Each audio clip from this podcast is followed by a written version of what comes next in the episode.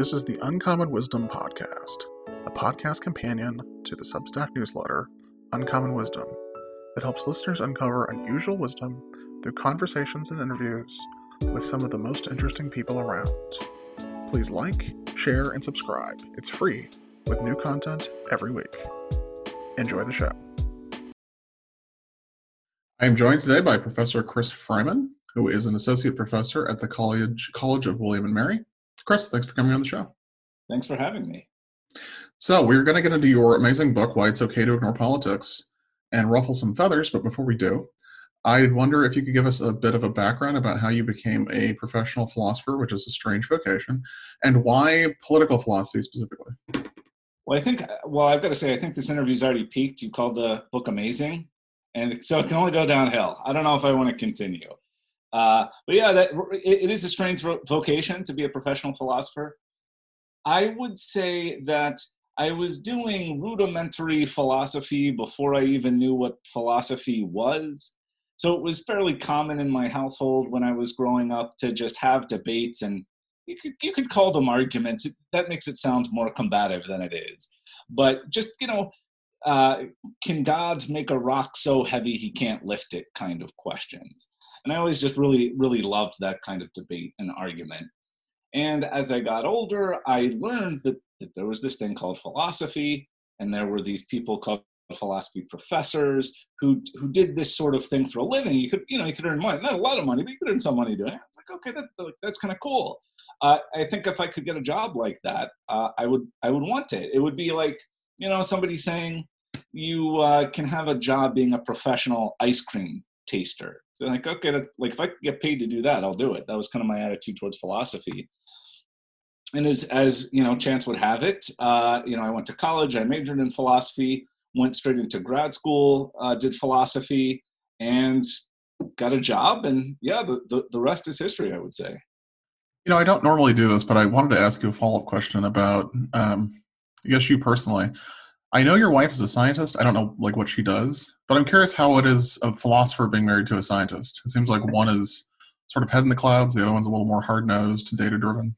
That, that, that is correct. Yes, my wife is a research scientist, and that is an accurate description, not just professionally but also personally. I think she she is the one. She's very she's very practical. Uh, she gets things done whereas I'm more, you know, let's, you know, you know, here's a thought experiment. Let's deliberate about how these things. So it, it works. I think it's good to have that balance.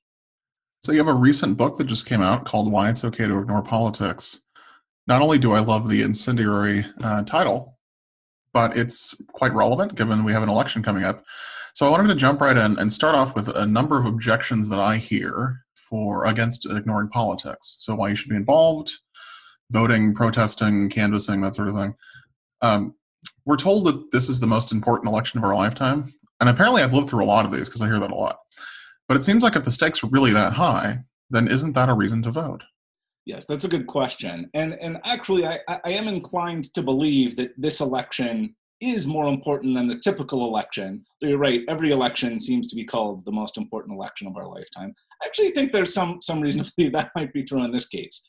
However, I think the move from saying uh, the election or politics in general is very high impact to the claim that this obligates you to vote or somehow get engaged in a political process, that move just doesn't work because there are lots of things that are really high impact that people don't have an obligation to get involved with.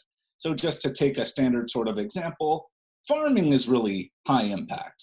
We need people making food so that people don't starve. That's really high impact. But from the fact that farming uh, is very high impact, it doesn't follow that any particular individual is obligated to become a farmer. So you could say elections are sort of similar.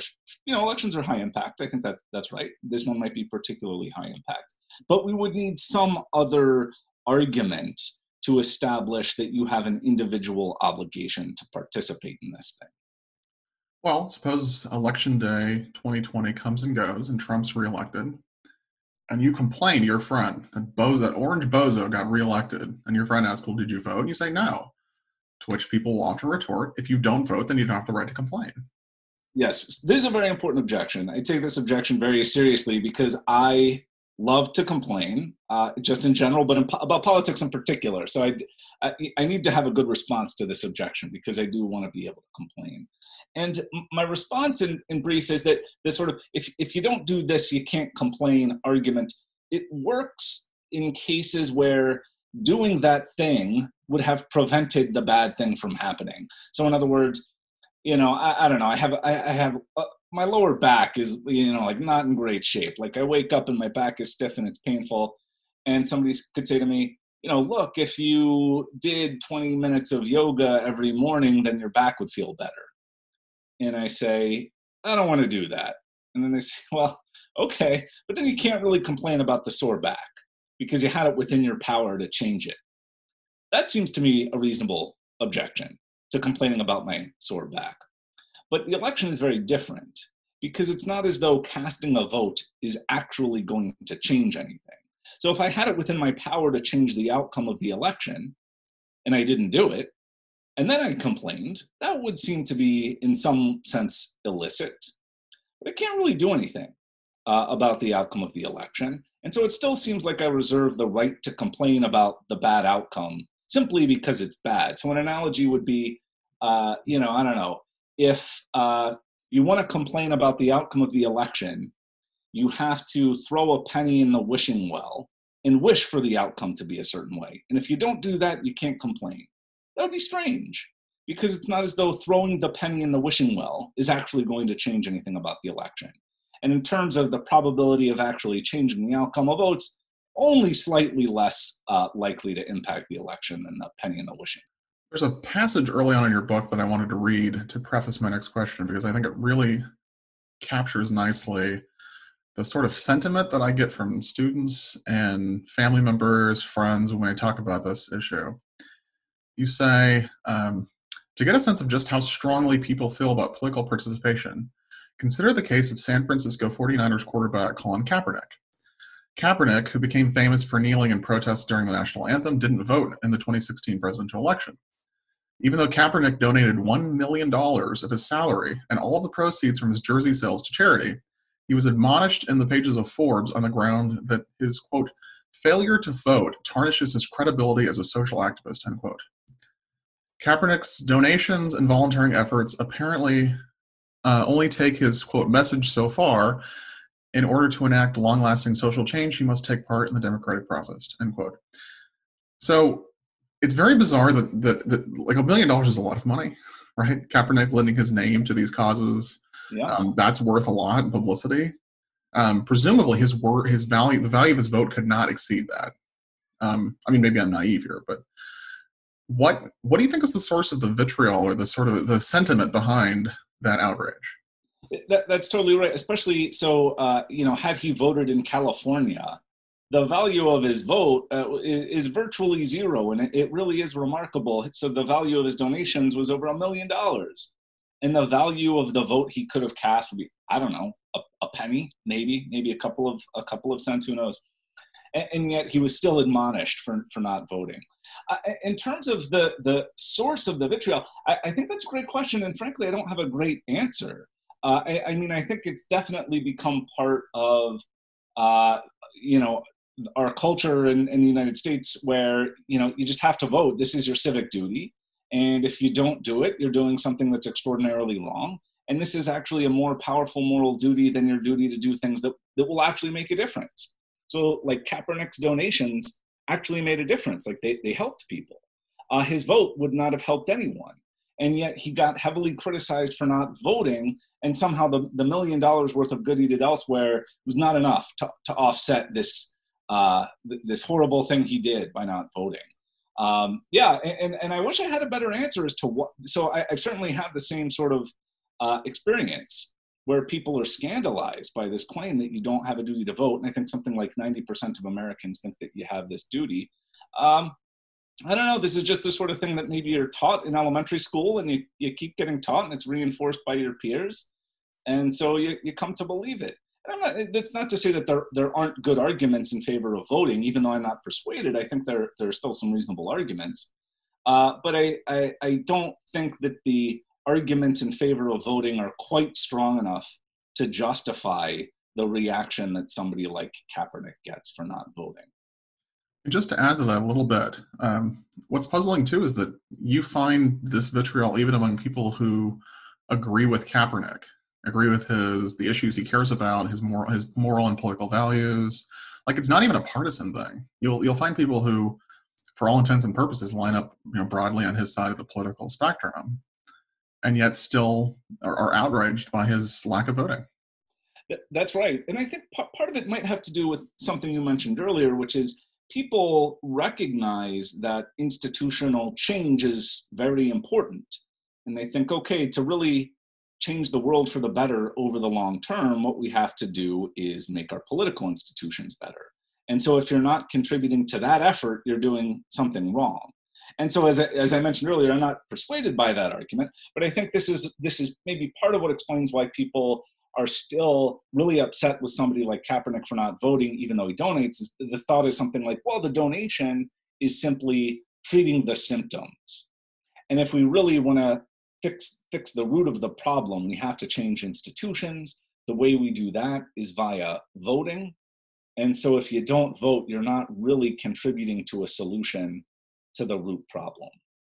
That leads nicely to my next question. I hear this a lot from older people they'll often say things like people fought and died for your right to vote and if you don't use rights you you lose them they atrophy like muscles i wonder if that's partly what's going on here people have that rattling around in the back of their minds that could be uh, and so i've heard something similar which is right people have fought extremely hard and made very significant sacrifices for the right to vote and i have a couple of thoughts on that so one is you can say that a particular right is very important without claiming that it is an obligation for everyone to exercise that right.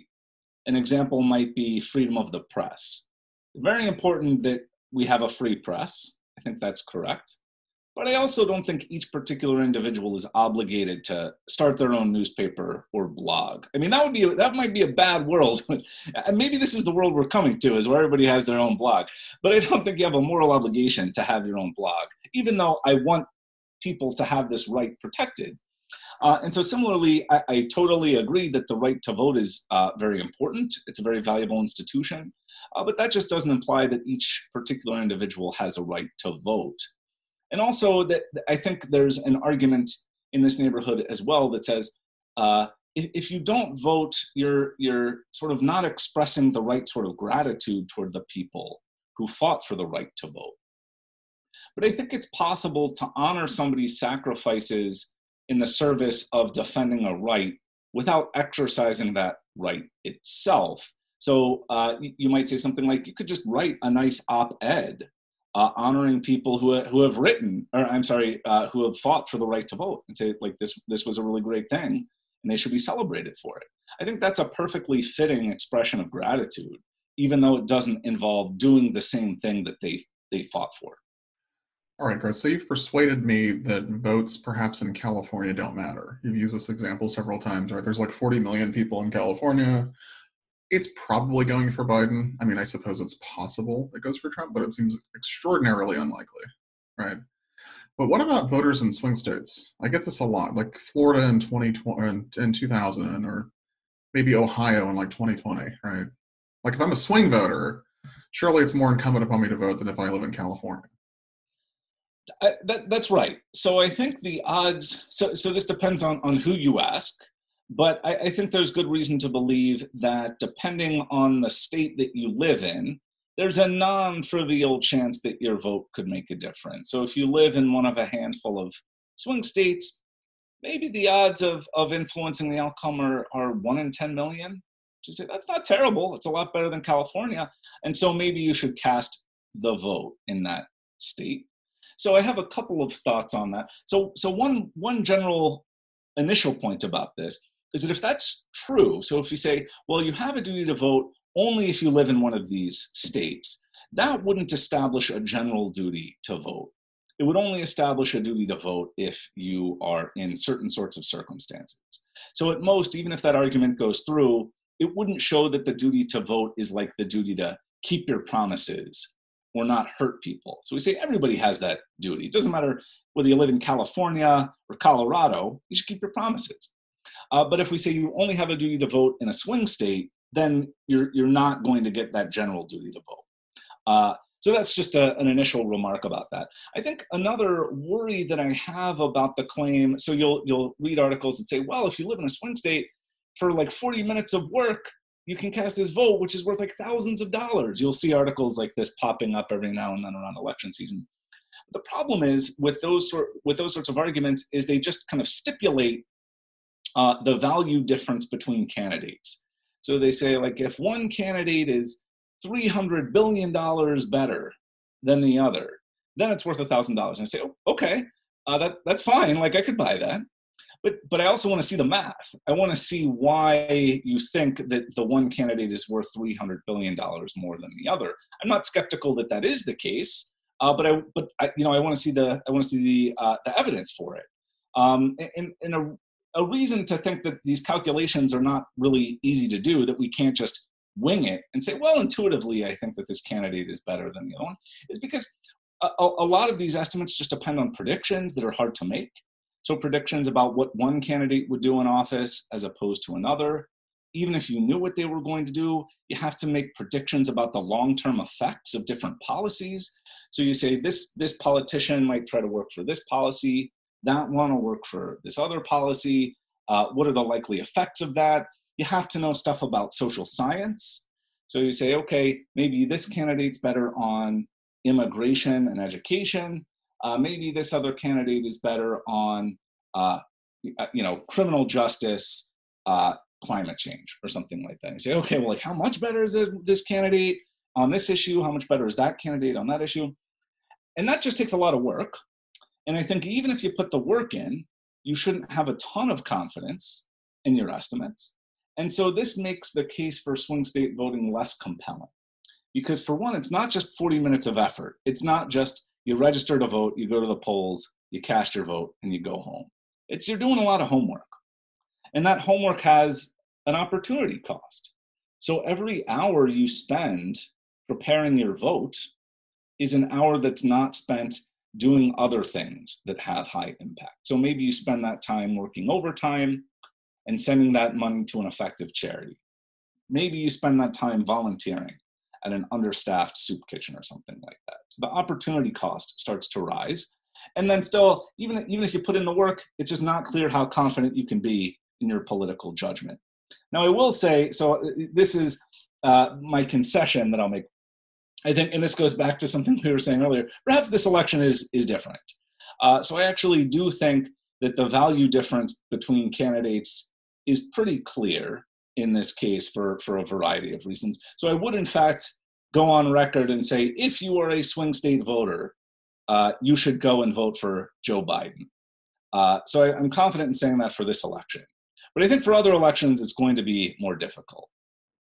You alluded to doing your homework before casting a vote, that one can't just go to the polls and, and check the appropriate boxes.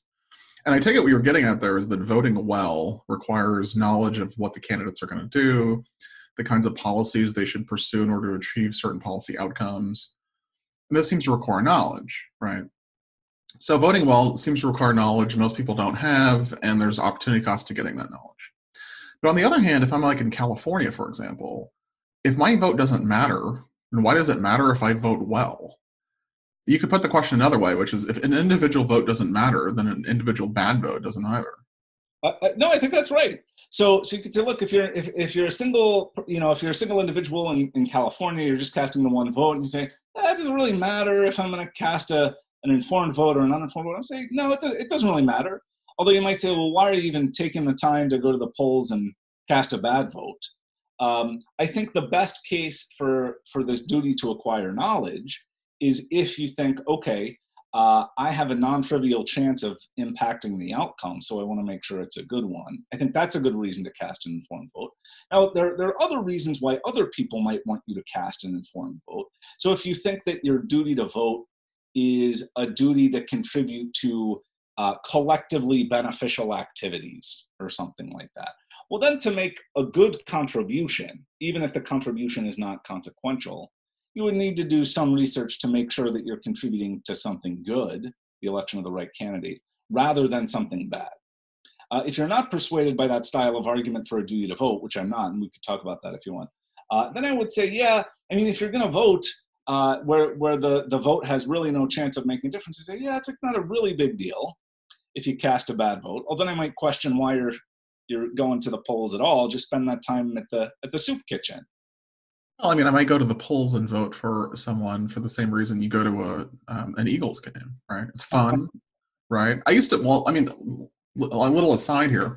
When I was an undergrad, I used to love election night, but it wasn't because I thought my vote mattered. It was just the pageantry and it's exciting and like who's going to win and what are the talking points and is someone going to throw a chair, you know, that kind of stuff, right? It's it's fun, and you might think the downside, though, is that it opens up voting as like a way to signal tribal affiliation and you know cultural differences, which politics is already enough of that anyway these days, right?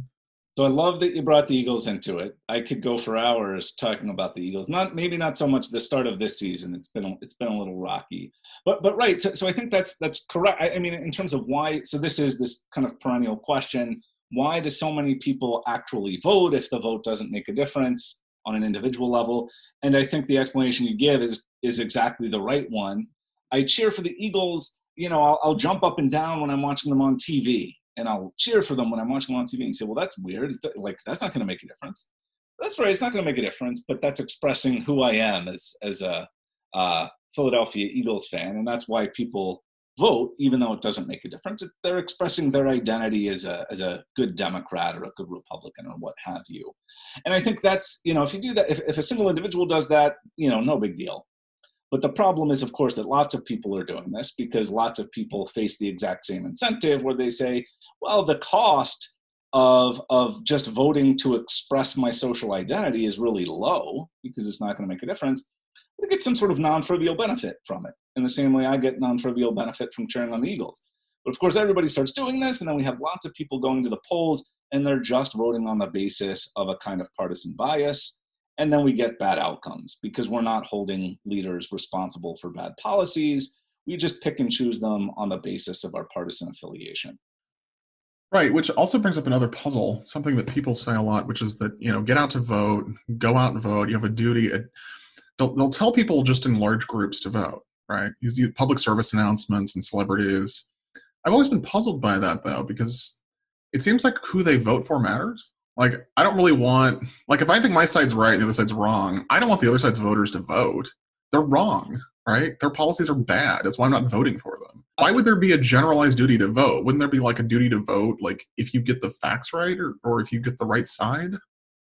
Yeah. So I'm sympathetic to, to your view. Uh, maybe one argument is that you should vote simply as a way of of making your voice heard, and maybe that's sort of important in itself. Although I, am not entirely persuaded by that, partly because so I mean it would be strange to say, um, you know, go out and vote. Uh, so you, you tell the person who's uh, in favor of higher taxes, go out and vote, and then you tell the person who's in favor of lower taxes, go out and vote. And go, okay, aren't those aims at odds with each other? It would be like you know if you're uh, yeah, you, you, tell one person it's really important that you uh, turn on the lights. You say, okay, but it's also really important for you to go turn off the light. You say, huh, that's a little strange that you're telling them each to do this thing that's going to uh, be at odds with the other one. So I think that's that's a little strange. And yeah, so I think if so, so one thing that people say with respect to, to my view in the book is that well, it's not a big deal if one person or you know two people read your book and abstain from voting. But if lots of people start abstaining that's going to be really bad. To say okay well maybe what you want to do is you know not broadcast this idea that you shouldn't vote but just like tell people like it's really important that you vote uh, and it's really important that you vote well. So if you go to the polls you actually have to do some research you actually have to do some debiasing.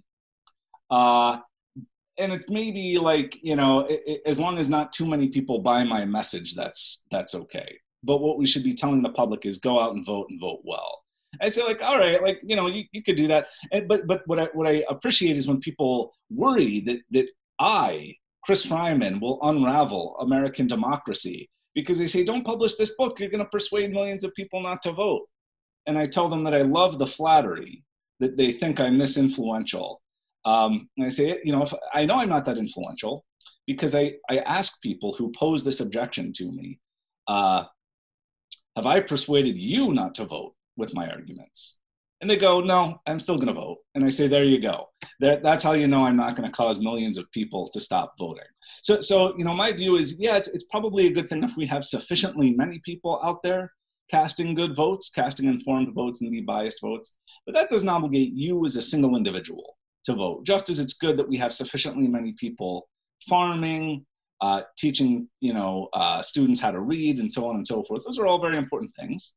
We don't need everybody to do it. We just need sufficiently many people to do it. Yeah, I love that your project is predicated on its own failure. Uh, that's that's that's well, not. I, I feel safe in predicting that. So. And also, if you really were that influential, I doubt you'd be teaching at uh, College of William and Mary and talking to me. You'd probably be on a beach somewhere with your feet up, uh, drinking a a mai tai or something, right? That's right. And I say, look, you know, I, I might reevaluate in a couple of years. So if my book is like a number one bestseller and I become a millionaire and I'm on, you know, the front page of the New York Times and CNN, then what I might do is is recant and publish a second edition and say why I was totally wrong about all this stuff. So I will say, if that happens, that's my plan. I'm not holding my breath, but you know, let let's remain open to the possibility. They are, I think, getting at something though. Um, so I hear this a lot. Like if everybody didn't, if everybody didn't vote, democracy wouldn't work. And I sort of wonder. I mean, if you take it as a straightforward argument, it's a terrible one. I mean, that would show that like everyone should farm because if nobody farmed, we'd starve to death. But I wonder if really what they're getting at when when folks launch this objection is something like a free rider. Like you enjoy the fruits of democracy. It's one thing to be like, well, you know, that doesn't show as an individual you should vote well, yeah, Chris, fine, but you're enjoying the fruits of a at least semi-functioning democracy. Shouldn't you contribute your fair share of what you enjoy? Yeah, good. So I think that's a stronger variation on the the what if everybody did that because, like you said, the what if everybody did that argument has too many counterexamples. Uh, so like, what if everybody became a philosophy professor? You say, well, I don't know if that would be, that's like, what if everybody became a blogger? And maybe not so great. It doesn't mean it's immoral to become a blogger or a philosophy professor. Um, so, so, right. So I think the better version of that is more like, well, it's, it's bad when lots of people are doing this thing that's beneficial and that you benefit from, and you're not pitching in your fair share. I think that's the best version of that argument. I think Jason Brennan, in his book, The Ethics of Voting, has a pretty persuasive response to this, which is just look, you can contribute to justice and the common good in ways other than voting. So, voting is one way of making the world a more just place, but there are other ways, and you don't have to contribute in exactly the same way. So, maybe one person says, I want to address the issue of homelessness and food insecurity with my vote. I say, okay, that's good. I say, but I want to address the issue of uh, food insecurity and homelessness with effective donations to organizations that address those problems. It seems like both of us are making perfectly fine contribution to contributions to uh, the project of alleviating uh, food insecurity and homelessness. And I would even take it a step further and say it's probably optimal that not everybody's contributing in the same way. So in the same way that you know we'd say it, it, it's more people would get fed if we have a division of labor where lots of people farm but not everybody farms. So, like some people farm, but other people run grocery stores, other people run food banks, and so on. That will result in more people getting fed than a world in which everybody's farming. And similarly, I, I think it's pretty reasonable to say a world in which, let's say, sufficiently many people vote well to tackle the problem of food insecurity, let's say, so lots of people are doing that. But other people say, look, that that you know that's taken care of. We have sufficiently many people working on the voting. Uh, and so now I'm freed up to tackle the problem of food insecurity in another way, in a way that's actually going to have more impact. So I'll take the time I would have spent preparing my vote, uh, and I'll use that again, maybe working at the understaffed soup kitchen or uh, earning extra money to donate and so forth. So I think both of the both of those are uh, perfectly permissible ways of making a contribution to justice in the common good what you just said that sufficiently number a sufficient number of voters vote well. Are you alluding to the diminishing marginal returns of voting well? Uh, say a bit more about what you have in, in mind with that before before I respond. Fair enough. Uh, so you might think like, look, as long as you have a certain percentage of the population that votes well, uh, that will preserve certain institutions, norms, etc., um, that that help democracy flourish, adding more votes to that pile isn't going to do much good. You could you should use that effort and time elsewhere, right? Kind of like after a certain point, if I get so good at driving, like there's no point in like becoming an even better driver, right? Right. So, so you say right. So for each additional voter, the value of the vote de- declines. Not so it's not acquiring more information about voting uh, Right. about how to. Although Yeah. that's also- So the number of people who vote well, there's a certain threshold. Beyond that, you, you, you just lose value, and then eventually becomes like negative value. Like you, you just could be using that time and effort elsewhere. Th- that, that's exactly right. So, so this is also another sort of uh, cheeky response to the "what if everybody stopped voting?" And they say, "Well, okay, then then I would vote. If everybody else stopped voting, then I would vote because the value of my vote would be super high." But then you say we have hundreds of millions of votes, and you add one more to the pile, and you're like, "Well, on the margin, what's the value of that?" And it's like, like you said, zero. And then once you start putting in more and more time and effort to making your vote a good one, it's like, "Wow, that's a lot of opportunity cost." uh, for for almost no payoff. And so, so I think that's right. So it's like again, suppose you have a surplus of farmers. Say, okay, well then I'm not actually helping people get fed by adding another farmer to the pile. Uh, what I should do is, like I said, you know, run a soup kitchen or a grocery store or something like that. So similarly, you say, look, we've got so many voters, my vote's not going to make a difference. So let me just take the time that I could have invested in that, use it elsewhere, and channel it into some sort of endeavor that, that will actually make an impact and actually help people. You've you've mentioned several times about um, you know working in a soup kitchen or working overtime and donating it to like a good charity, an effective charity. And you've also alluded to the fact that I think a lot of people suspect their vote as an individual vote doesn't really matter that much. It doesn't decide things. So I'm wondering if in the background, and, and I'm asking you to speculate here, but I'm wondering if what's going on, at least partly in the background, is that given the value assigned to voting in society, I can more effectively signal by voting. Like signal my pro-sociality. Like I'm pro-social, I'm cooperative, I'm altruistic. Than say putting in the hard work of actually volunteering at a soup kitchen, what sounds like it would be a pain in the butt, right? Like I could get a boost to my moral reputation much more cheaply voting. I kind of wonder if that's partly what's going on here too. I, I definitely think that's part of what's going on. And it, yes, it, it is speculation on my part, but maybe some evidence in support of this idea is the prevalence of the I voted sticker. Uh, and I say, look, so if you really, so my view is like if you really want the cheapest way of signaling, like you said, maybe that you're a concerned citizen or something like that, here's what you do go onto Amazon. And I think for like 10 bucks, you can get a roll of, I don't know, like a thousand of those stickers. And then just every election day is you don't even have to spend the time voting. Just pop one of those babies on your shirt, and you get all the signaling benefits for very low cost. But then you could say, okay, like that. I think that works is very plausible as an explanation for why people are doing it. And you might say, okay, but is that is that a good reason? Is this a moral reason for voting? I'm going to say no. Uh, and I talk a little bit about the expressive stuff in the book, where I say, like, well, it's it's if it's like a hollow gesture um, then that might even be a little bit bad. It's like when your friend, you know, your friend is sick or something like that and needs rides to the doctor, maybe needs to get prescriptions filled and stuff like that. And instead of actually helping them, actually taking them to the doctor or getting prescriptions for them, you just say, oh, my thoughts are with you during this time. And you're like, well, okay, like I don't know what exactly you signaled there. I'm not sure it's virtue. And similarly, it's like, well, if you really care about things like poverty, um, food insecurity, injustice, and so on, voting is kind of like the well, my thoughts are with you. It doesn't really make it, it's it's it's low effort, uh, and it doesn't actually make a difference. And so I say, if you care about those things, uh, what you should do is engage in activities that will actually help solve those problems, not just signal that you care about these problems. And in fact, if you, just as a quick aside, if you wanted to cheaply signal, you don't want everyone voting because then it just becomes baseline. Like my signal doesn't pop, right? That- Like if yeah. everybody votes, then like not voting is the problem. So voting just gets me baseline. Whereas if a lot of people don't vote, then I can stand out by voting. That's that's really interesting. I hadn't even thought of that. Yeah, so maybe right. So the ultimate is like very few people vote, and then you can proudly display the "I voted" sticker, and you really stand out. Yeah, that's a, that's an interesting point. So maybe that's so maybe this is another reason why people shouldn't get too upset about my book, because if I do persuade lots of people not to vote, then their "I voted" sticker is going to have a lot of signaling power. Yeah, that some I voted uh, inflation going on there. That's Uh, right. definitely. That's right. I wanted to push you kind of hard on something that puzzles me about your work and Jason Brennan's work. I mean, probably other uh, political scientists and philosophers work on this stuff too.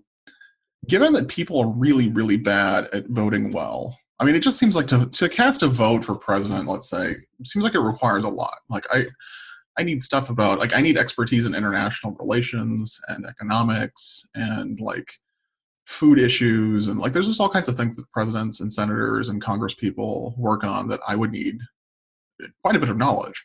And it's even difficult for experts sometimes to make these kinds of calls. Not to mention things like motivated reasoning confabulation all the sorts of biases that you know people can be very tribal.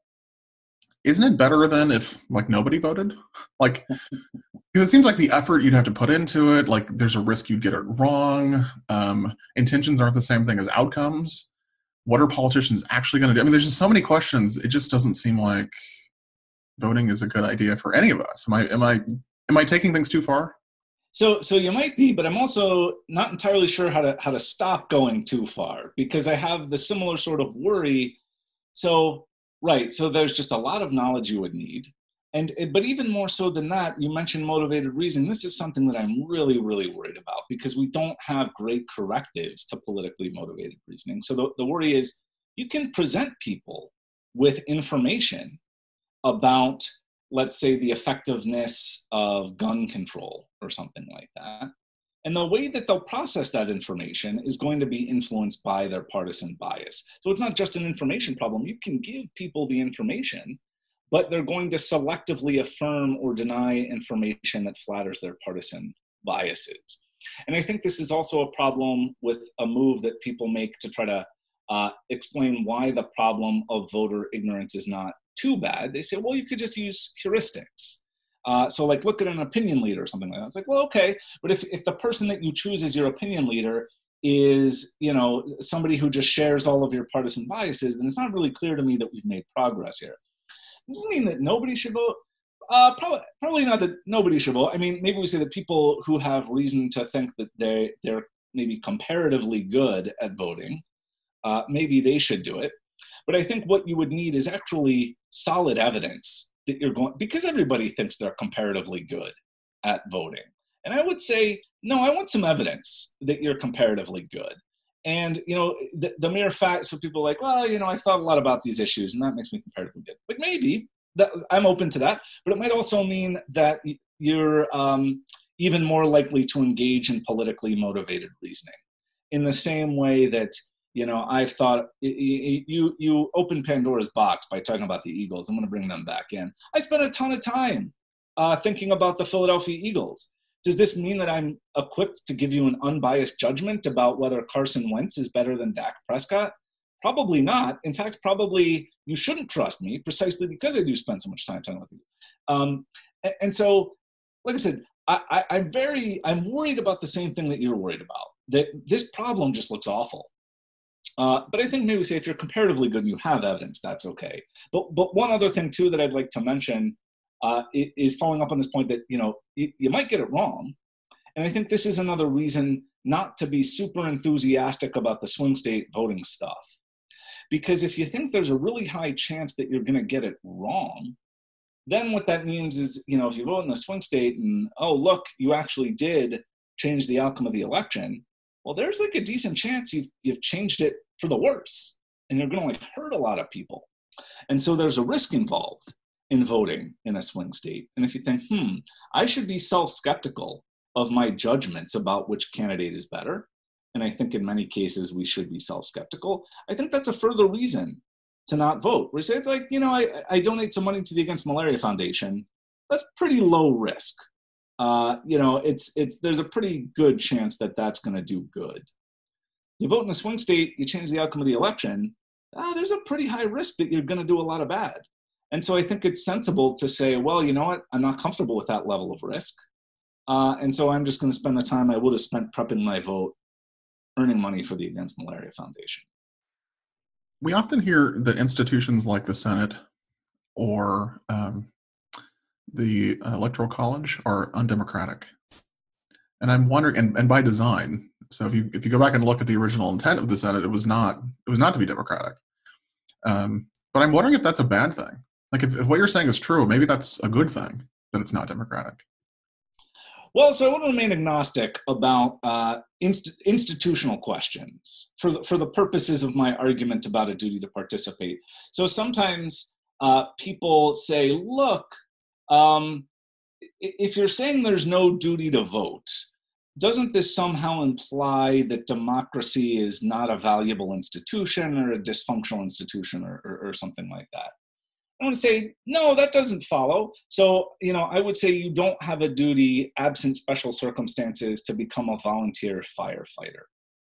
That doesn't imply that uh, fire departments are not valuable institutions. It just means it's it's totally okay to have a division of labor. So some people can be volunteer firefighters, but that doesn't mean you have to. So similarly, it's good that sufficiently many people are voting well, uh, but that doesn't mean that you have to. Now, I will say uh, you know, I'm not. Uh, so I would say my, I think democracy is a valuable institution, although I'm perhaps not quite as enthusiastic as a lot of political philosophers about it. But I also think you know there's a question of what what our standards should be. So I think we say, look, um, you know, as Amartya Sen said, uh, you know, demo- functioning democracies don't have famines, and in world historical terms, that's that's pretty darn good and democracies have lots of flaws and all this stuff we've been talking about with respect to rational voter ignorance. I think these are these are real problems.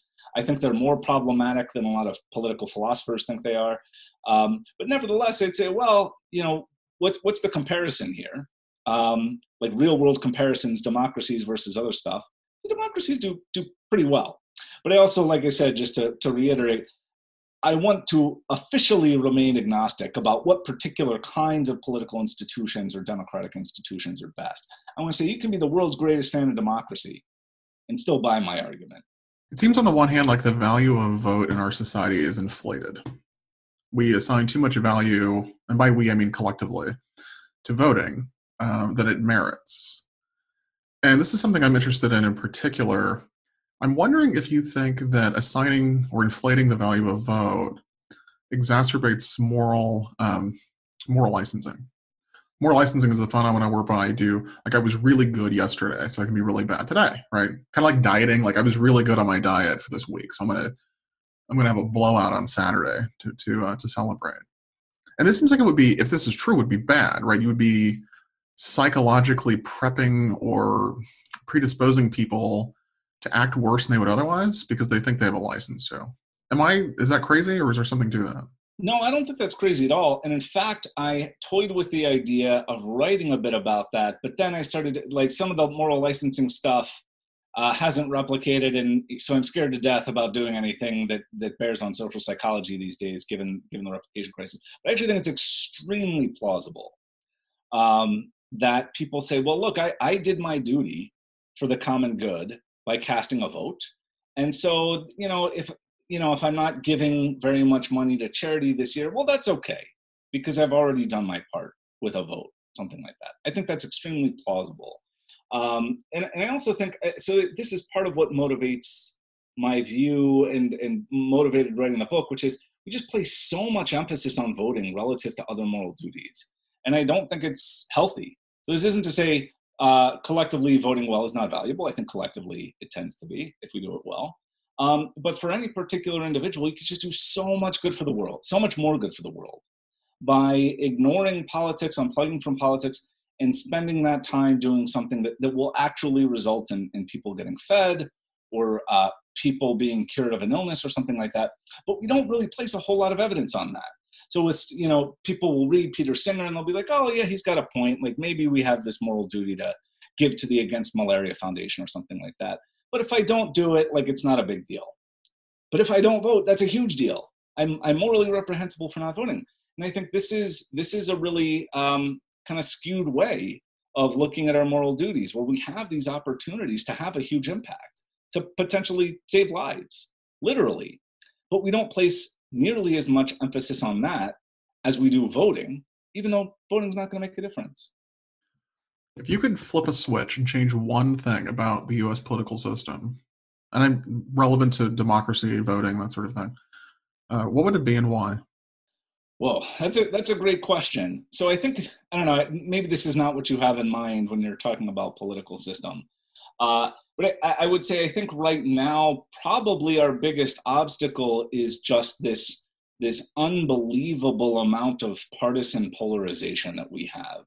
Uh, and, and there are, are, are, various sorts of solutions that people have uh, put forth as a, as a way to sort of combat this. I think this is a, a really big problem right now, um, where people see the other side as not just honestly mistaken about how to make the world a better place, but as, as downright evil. And some of the evidence we're getting is really shocking, where you have 15 to 18% of partisans saying something like, it would be a good thing if large numbers of the out party died, just died. This is not a healthy situation for us to be in. And uh, so, so, politics is, has become partisan warfare, uh, and it's also swallowing up so much of our non political lives. So, you know, the, the, the grocery store that you shop at signals something about your politics. So, if you go to Whole Foods as opposed to Walmart, this says something. Like the car you drive says something the music you listen to, the TV you watch. Like, whoa, politics is just swallowing up so much of our social identity, and we've become incredibly combative towards the other side. And I think this is this is a huge problem. I'm frankly not not sure how to fix it, but I think if we could, if we could just say, look, these are obviously important questions. They have a lot of, of, of real world significance. How you know getting these things right uh, matters quite a bit but people can be genuinely mistaken or, or, or they can genuinely believe something uh, that you disagree with without them being a bad person. And now that's not to say that like all political views are uh, fine or equally good or that there aren't political views that are reprehensible. It's like, no, I think that there are political views that are reprehensible. I think the mere fact uh, that somebody votes for a different party than you, that in and of itself doesn't establish that they're a terrible person. And if anything, they're probably voting for the same sorts of reasons that you are, this sort of politically motivated reasoning stuff, where it's like, well, they're just kind of voting uh, in accordance with their partisan group. And probably that's what you're doing. So there's no reason to think that they're, you know, absent other sorts of evidence, there's no reason to think they're doing anything worse than you. And I think if we could get to that point or get closer to that point where we see politics as, as a, a, a way of, you know, enabling us to live together despite our disagreements, and not partisan warfare, we would be better off. I think that's exactly right. And I, not that I'm very influential, but I try and tell people if you meet someone on the other side, you know, your uncle who's a crazed Trump supporter over Thanksgiving dinner, uh, and you don't like that very much, uh, perhaps start with something you agree about, right? Maybe you agree more than you think. And I think that's exactly, that's very healthy. And if you want people in large groups to die, you've probably misunderstood them. that's that's probably not a good way to. to yeah, think. It's, it's a bad sign. It's a very bad sign. So to get make this a little personal, do you vote? And if so, why? And if not, what do you do instead? No, I don't vote. I don't vote. I voted um, when I was 18. That was my my. I was young and naive. I was a college freshman, and I voted. Who was it? It was whoever the libertarian candidate was at the time, and I can't remember who that was. Um, but that was the last time I voted.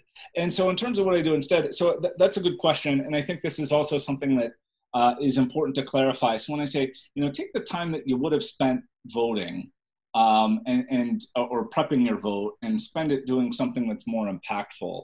Uh, I don't think it has to be a one-to-one thing where you say, okay, I- I'm putting this in my calendar. Like this is the time I would have prepped voting, and therefore I have to volunteer at the soup kitchen at that time. But I think if you understand what it takes to vote well, if you say, okay, I could do that. So this involves more than just watching TV and getting upset when you hear the out party say something. If you say, no, like I, am really uh, interested in, in, in learning what it would take to cast a good vote. You say, okay, well, that probably involves some kind of research, some kind of attempt at debiasing. So it's like you really have to buckle down and put in work. to say, okay, I could do that, or I could just forget about all that. Like I, I'm not going to put in that work. But in my spare time, time that I could have spent doing that. Again, it doesn't have to be like the same time Monday at 10 a.m. or anything like that. But just say like, uh, occasionally I'll work an extra month of uh, or an extra hour of overtime, or maybe like once a month. I try to work a little bit of overtime, like an hour a month, two hours a month, or something like that. Uh, and then you know maybe you invest that wisely, and then maybe 10, 20 years down the line, you got tens of thousands of dollars, whatever the case may be, and then you, you, you make a big donation. That's kind of what I have in mind. And so that's sort of what I do instead. So I have to confess, I'm not. Uh, I'm far from perfect when it comes to ignoring politics. I, w- I wish I were better. That's an indictment of me rather than my advice. It's like if your doctor tells you not to smoke and you catch them smoking, that doesn't mean you should start smoking. It just means that your doctor is doing something wrong. Uh, but but what I try to do is, you know, take on as much uh, or take as many opportunities as I can to earn extra income uh, which I can then, then donate to the Against Malaria Foundation. So that's basically what I do. I do the, the good old fashioned Peter Singer thing. I donate to the Against Malaria Foundation. Uh, I also donate it to uh, an animal charity um, because, like, you know, that aims to reduce animal suffering. Because, like, I'm not quite sure what's like the highest impact way of donating if it's Against Malaria Foundation. So I don't know. But that's long story short what I do uh, I try to find opportunities to earn uh, income that I can in turn donate to effective charities. The book, Why It's Okay to Ignore Politics. The author, Christopher Freiman of the College of William and Mary. So, Chris, is there any way anywhere people should go if they want to find out more about you and your work or current projects, upcoming stuff? Sure, they can go to my website, which is just uh, cfreiman.com, although I've got to update that. I think that's pretty old. You can find both of my books on Amazon, and I also blog at uh, 200proofliberals.com. I think if you if you go to all those places, you'll have your bases covered. Sounds good, Chris. Thanks for coming on the show. It was a lot of fun. Thanks for having me. It's great.